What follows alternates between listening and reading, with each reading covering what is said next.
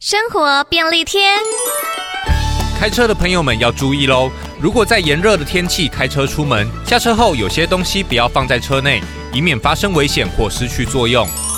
第一个是打火机，打火机的外壳可能会因为温度过高而膨胀，严重的话可能会引起爆裂或燃烧的风险。